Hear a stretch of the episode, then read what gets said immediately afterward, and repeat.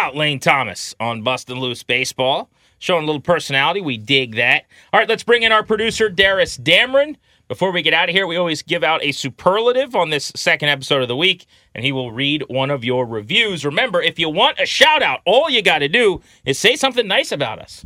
We trade shout outs for you making complimentary, nice posts about us when you review the podcast wherever you get your audio. So let's start with our superlative of the week.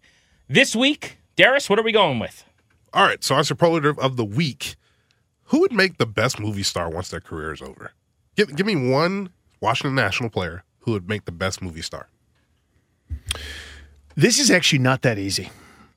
I'm basically thinking this person is just handsome and smiling.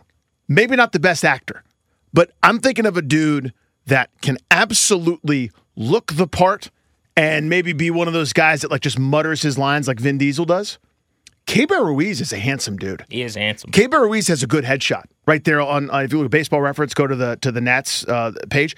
I've I haven't heard him, you know, chatter. I haven't heard him like in, in extensive interviews or anything like that. I'm just thinking of a guy.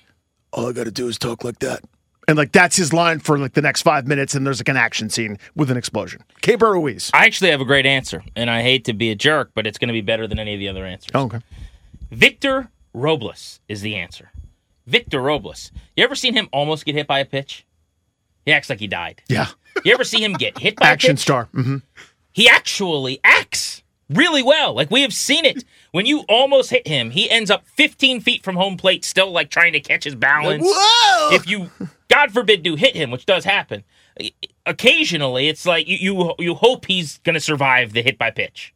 I think there's a Daniel Day Robles ability to him where the guy can actually act. He's got some chops. So I'm going to say my guy Victor Robles, most likely national to be a movie star after his career.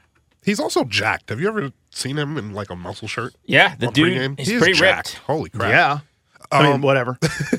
I'm going to go with Sean Doolittle. I think Sean Doolittle has the charisma, has the uh, has the, the the chops, the the ability Hmm. to talk to people. I think that he can also turn that into an acting career. Like a character actor. Yeah, like he's yeah. deep into the role. But he, he'd be a lived comedy. it. Maybe he'd be more improv. Maybe maybe that would be more. What I- but So a- like feel like- Robles, I'm imagining in some type of action film. And I would say Keibert Ruiz similarly. I think Doolittle, who has been comped to Seth Rogen before, Mm-hmm. I think he would be in a comedy where it's like a dry delivery where he's like, I don't know exactly what his line would be, but it would be delivered in a way where it's kind of understated and funny. See, here's what I would say. I, I didn't mean to cut you off there. Is I, I feel like Doolittle would want the lived experience. Like, let's say he's playing uh, like a, a, a, world traveler that like made his way across the country via the railroad, like hitching a ride. He would do that for six months, like live the truth of the person. You know what I mean? He'd be like, he'd be like, I mean, I just want to know what that guy Is that called like. a method actor? Yeah, and like what the what the what bookstore he would like. He would like live that When Daniel Day deliver Lewis the part. was Abe Lincoln for like two months. he would never break the character. the reason that tragically we lost our guy Heath Ledger forever because he became the Joker Yeah, in like, real life. Locked himself into a motel room and concocted the laugh. I think Doolittle would do that sort of thing. He would dive into the craft of acting.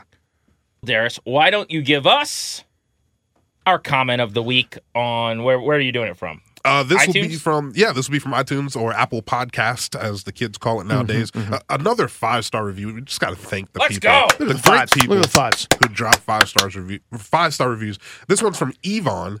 Uh, it's titled "Love This Podcast." Absolutely loving this podcast. I look forward to it week in and week out around the Daily Show. I love the Grant and Danny discourse, and they both have a ton of tons of obscure and common stats that I crave. Fantastic interviews filled with great info and fun stories. Keep it up, guys. Thank you, Yvonne.